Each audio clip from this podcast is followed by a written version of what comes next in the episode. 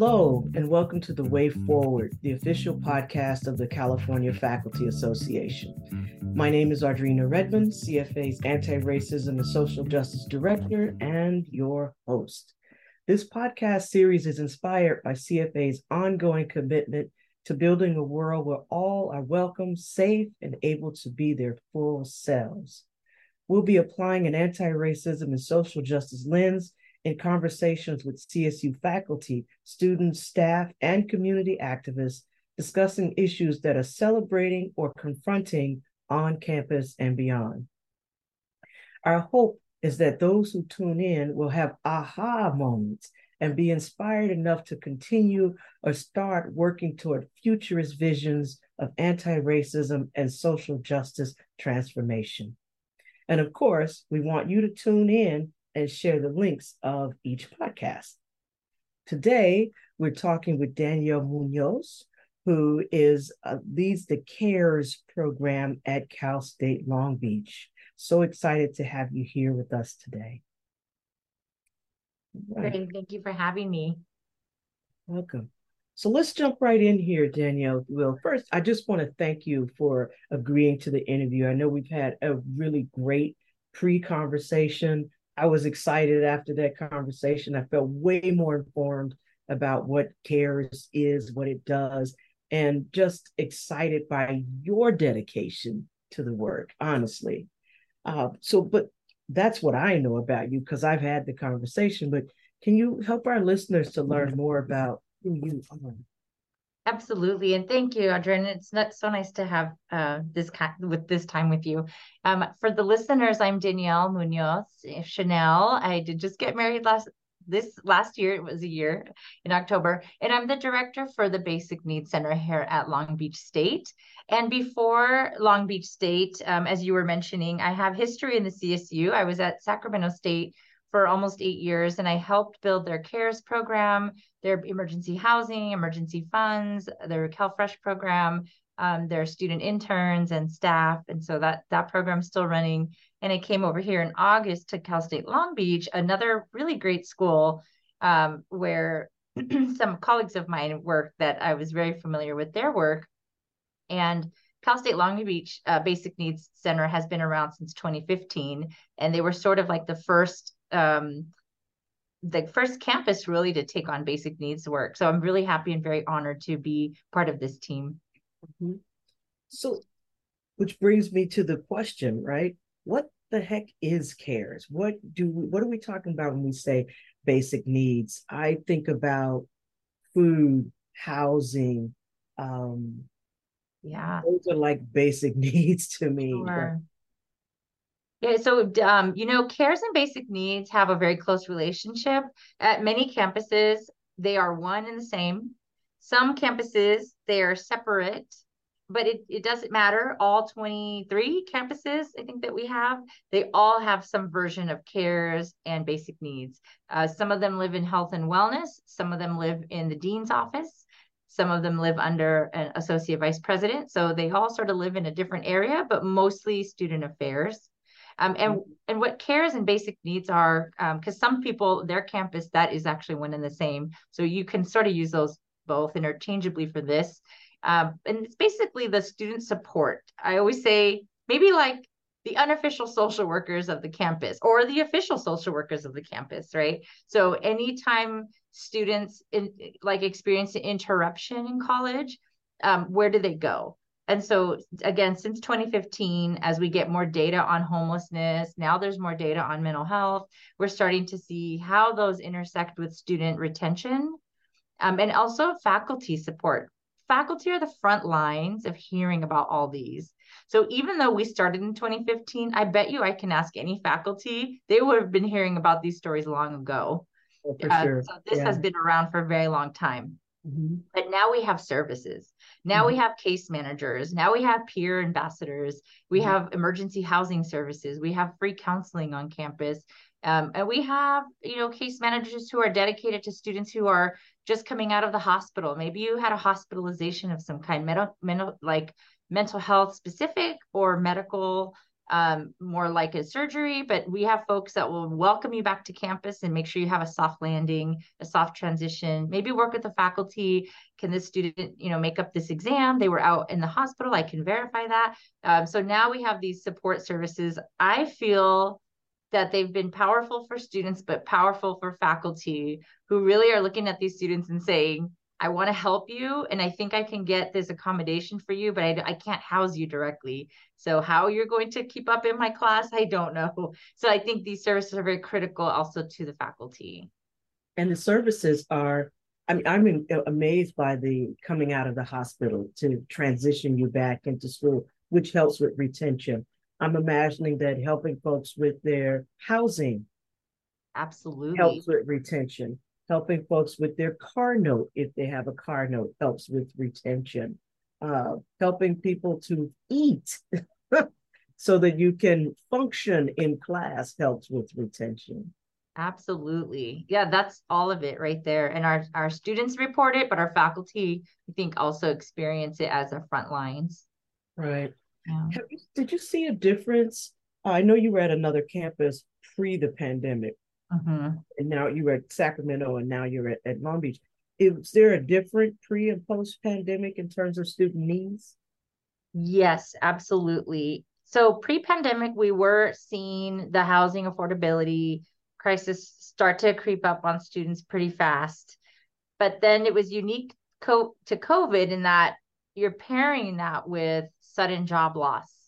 So all of our students you know, many, many of our students are working like retail, restaurant, you know, things that are very flexible for their student schedule, but also the very first to go during COVID.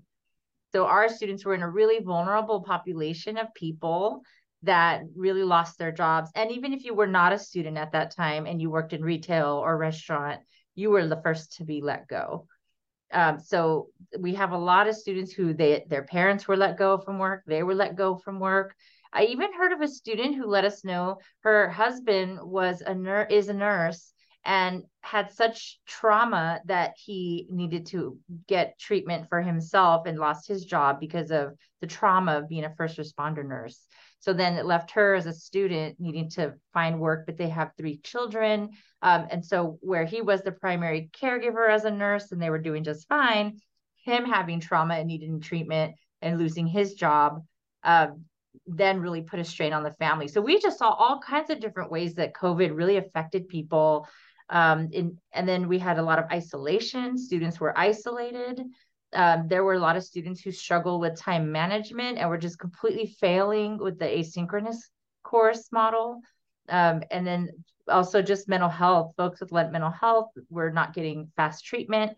And then that all kind of rolls into how you're doing in class if you're managing all of that. And then you have your student parents who were trying to manage childcare and being there for their children who were doing work, you know, school at home um, but then they were also in school. And one thing I heard in particular from Latino students were that their parents were not really accustomed to what it means to work virtually. So while they were in class or virtual learning or asynchronous learning, the family would sort of interpret that as they weren't doing anything. So they would often get pulled out of their activity, their academic activities to go pick up a sibling or make dinner or things like that because their family didn't understand right. that you're in an asynchronous class, you were still working.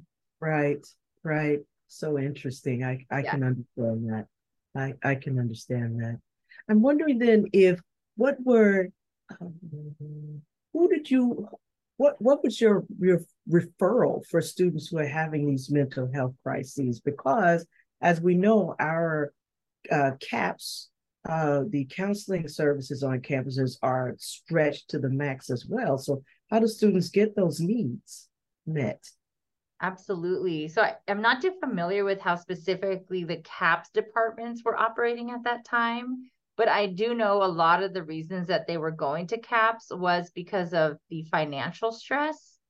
And really what they needed was they they're facing eviction, right? At some point those moratoriums ended yes. and people needed to pay money. And the moratoriums didn't stop payments. They the payments continue rolling over, right? They owe the same amount. They just didn't have to pay it. So students right. had these balloon balances and it was very overwhelming. So we worked with CAPS very closely that we made sure we let them know about our resources. And then when they would meet with the student and the source of the stress was financial, they would refer them to us. So we did get a lot of students that way um, mm-hmm. about, you know, the their mental health was really impacted because they couldn't afford to eat, they couldn't afford to pay rent. It's very scary when you cannot pay rent to your landlord. Your landlord's you know, once they start that eviction process, that could even go on your record. That could affect you for the next seven years. So this was very a very real fear for students um, right. that that they felt very stressed out and they needed money. What does that What does that look like? The who are and when I ask that, I mean, who are the students who are coming to you? You've mentioned Latino students, for example.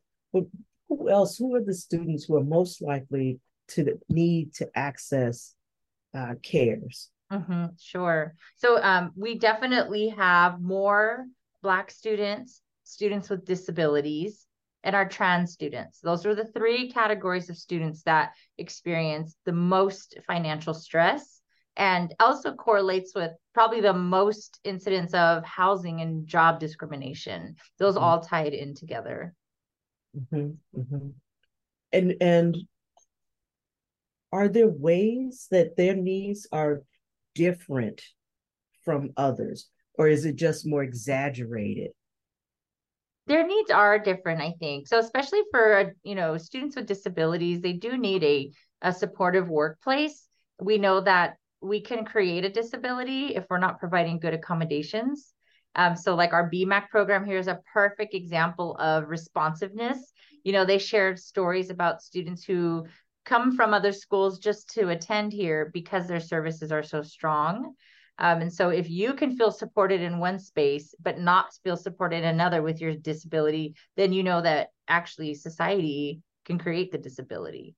So finding those employers who know how to be accessible, finding employers who know how to work with neurodiversity, physical disabilities, you know uh, mental health as well that is an invisible disability. So it's really hard to find employers that are trained and have a workplace that's supportive. So those students often don't find that. I've heard trans students say that the job search process itself is extremely traumatic. They're going in for an interview and they see the interview panel trying to figure out their gender uh, but not in a very welcoming way. That alone, I had a student tell me that they do substitute teaching and the children would be extremely transphobic to them, that they didn't even want to be in that space anymore. So, trying to find a space that was welcoming to them, that was very hard. And often we hear about mental health being coincided with that experience, their mental health declining. And then our Black students, they don't feel affirmed. They might get into a job, but they might be trained for assimilation, right? Used for diversity uh, they mm-hmm. don't really feel that they're heard. Uh, mm-hmm. We have a lot of Black women that tell us that their colleagues, you know, are very, they have a lot of microaggressions. They call them aggressive. You know, they don't think they are. You know, and so just it was just awful to hear, especially I think for Black women not feeling affirmed in their environments, not feeling like they were tapped for promotions or raises um, or having roommate issues. A lot of our Black students said they have roommate issues, not feeling their roommates were treating them equally, or their roommates and their friends would feel scared of them. So, just awful things that, you know, Black students, I think, go through when they do job search, finding roommates, right? Housing, all that ties in. And for them, it was a lot of like just mental health, like just not feeling affirmed um, right. in their space. Mm-hmm. Right. And do you all provide place for students to talk to each other? Yeah, so community is really huge. Uh, that's definitely a thing that we try to do. And we also hire peer ambassadors. So these are students who they themselves have experienced homelessness or food insecurity, and now mm-hmm. they're on the other side, and we hire them so they can talk to their peers. And so they do create peer spaces. Um, and then we ha- we work with CAPS a lot. CAPS does a lot of uh, peer spaces that we can we support through basic needs as well and we take or we'll take the referrals or we'll co you know do something with them. Now we have peer ambassadors in the cultural centers here at long beach so they will take snacks over. We asked each cultural center like what food do you want? Because food is dignity. Food is community. Food is culture.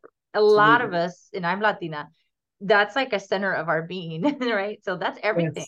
Yes. so we want to see that those students see themselves in the food pantry, right? With the food. So we do cultural food surveys and we try to bring those that feedback from the students into the Amazon wish list. So when donors are picking what they want to donate to the pantry, it's something the students picked. Um, so we try to get the food the students like and then try to just be in the student spaces with them versus like too too much programming, which can be transactional. We try to go to where the students are. That's great because my next question was going to be how do students even know that you exist? Uh, I just remember being a, a, an undergrad and, you know, maybe experiencing points of distress and not knowing who could help me, you know, and knowing my family wasn't really in a capacity to help me, but not even thinking that the institution was there and able to help me. Yeah, absolutely. It's not something people maybe normally think about. A lot of students' parents, their generations probably didn't have this kind of support if they went to college. So I understand like that's not where people's heads are at. And I will say the only time that benefits us is when we're helping a student leave a very violent, unsafe environment and we house them. We never get the parents coming to look for them because they don't think we would have housing. So like there's that one specific group that we leverage our secrecy. But for the rest, I tell the campus, be the reason someone knows about basic needs. Right. You've met me, you've heard about what we do. Go be the reason. Everyone is basic needs marketing. Every right. single person that now knows me, now you have to go and be someone, be the reason a student knows about me. So, you know, and my services. So we do that, but we also do a lot of outreach. So we partner a lot, like collaboration is key. So we don't just sit there like an ivory tower and say, okay, we're here, right? Come to us when you're ready. We go out. So we say, uh, let's go meet with the cultural centers. Let's go meet with the grad center. Let's go meet with housing. You know, let's go meet with guardian scholars, EOP, um, there's so many pro- project rebound. We meet with all kinds of programs where we know there could be some overrepresentation of basic needs issues. Mm-hmm. athletes we screen athletes as well for food insecurity. Um, they they eat a lot. They need to and they don't get to work because they are work their work is athletics so um so we try to go out to folks and then it comes back to us like come to our wellness fair come to this come to this event. And then we start getting invited to events. So i have a team of about 16 students and that's all they do is outreach. And their their outreach calendar is packed which i love. Um, and a lot of them i don't even see during the week because they're out on campus doing all the things they were invited to. So we do oh, try to get out. That's and, awesome. And, yeah. and so for faculty who teach in the csu and i know you're you're specifically at cal state long beach what is what is the best way for faculty to direct a student to cares or basic needs program if they think that their their mm-hmm. that student could use the services absolutely one of the best ways a faculty can help their classroom also to deal with stigma and visibility which are our two biggest hurdles so stigma. visibility and then stigma even mm-hmm. if you see us do you feel safe coming to us mm-hmm. faculty are to a lot of students faculty are authority but in maybe a good way and sometimes in a parental way so i sometimes i see faculty like underestimating their influence and so they'll say like i don't know what to do i'm like i sw- i think if you were to just tell your student you know i saw your grades declining i just want to check in with you I mean, that's a student's dream to think a faculty would care about them. So I, I, empower faculty, step into your confidence. You this your role to the student, you might feel like a normal person, but to the student, they have you on a pedestal. So if you name it, they will buy in. And if you tell the class, at some point, life will happen to you. In my syllabus, I have a few resources. I want you to keep those in mind. And I want you to come to me if you need anything but these are going to be the folks to help you. Even better if you can have a slide and you can ask the program, do you have a slide of, you know, a couple things I can give a student and show the slide. Maximum, bring them into your class. You have five minutes to tell my class who you are, right? And I have like a five minute, a 10 minute, and like a 30 minute version of my presentation. And it's like, yeah. So, you know, if you just name it, put it on your syllabus, or the next thing you can put it in a slide and the next thing you can bring them into your classroom those are ways that students you know really buy into us because if the faculty sets the tone, you should use this. We do notice a big difference in a student's willingness to use us. Oh, that's awesome. And I love that you are affirming to faculty their, their level of influence because you're right. I think sometimes folks don't know that.